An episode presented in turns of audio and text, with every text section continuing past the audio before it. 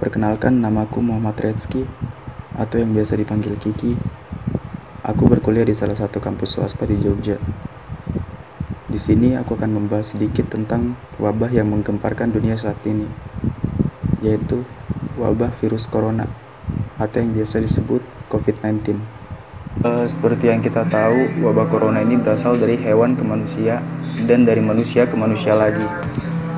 Yang gejalanya kita tahu sendiri dapat menyebabkan infeksi pernapasan dan bahkan paling parahnya bisa menyebabkan MERS dan SARS.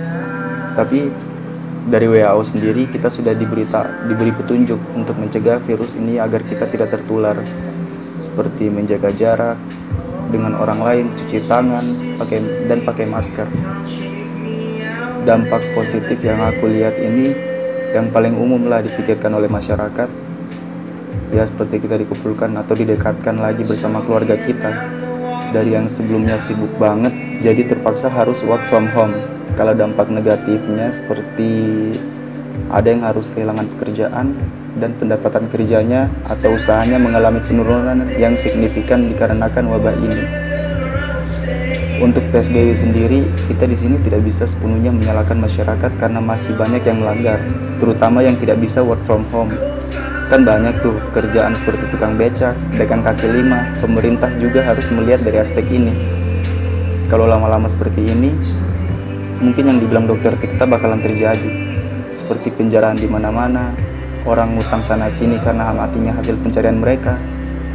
Bukannya mau suzon, mohon maaf nih, kriminalitas di Indonesia masih tinggi, terutama di kota-kota besar. Sebelum ada wabah saja sudah banyak pencurian di mana-mana, pembegalan di jalanan, lagi sampai pemerintah sudah menerapkan pembatasan sosial berskala besar. Ya, bisa-bisa yang dari awalnya kerja baik-baik, penghasilan masih stabil, berakhir dengan berbuat kriminal karena dampak PSBB sendiri. Mungkin ada baiknya juga PSBB ini diterapkan. Ya, biar bisa memutuskan mata rantai wabah ini. Tapi pemerintah juga harus melihat lebih ke dalam bagaimana nasibnya masyarakat kecil. Oh iya, apalagi yang baru saya baca tadi di sosial media, sembako pembagian Jokowi ternyata nggak sesuai harapan. Dipotong pajak dulu lah sama yang di atas. Mungkin itu saja sih. Bye.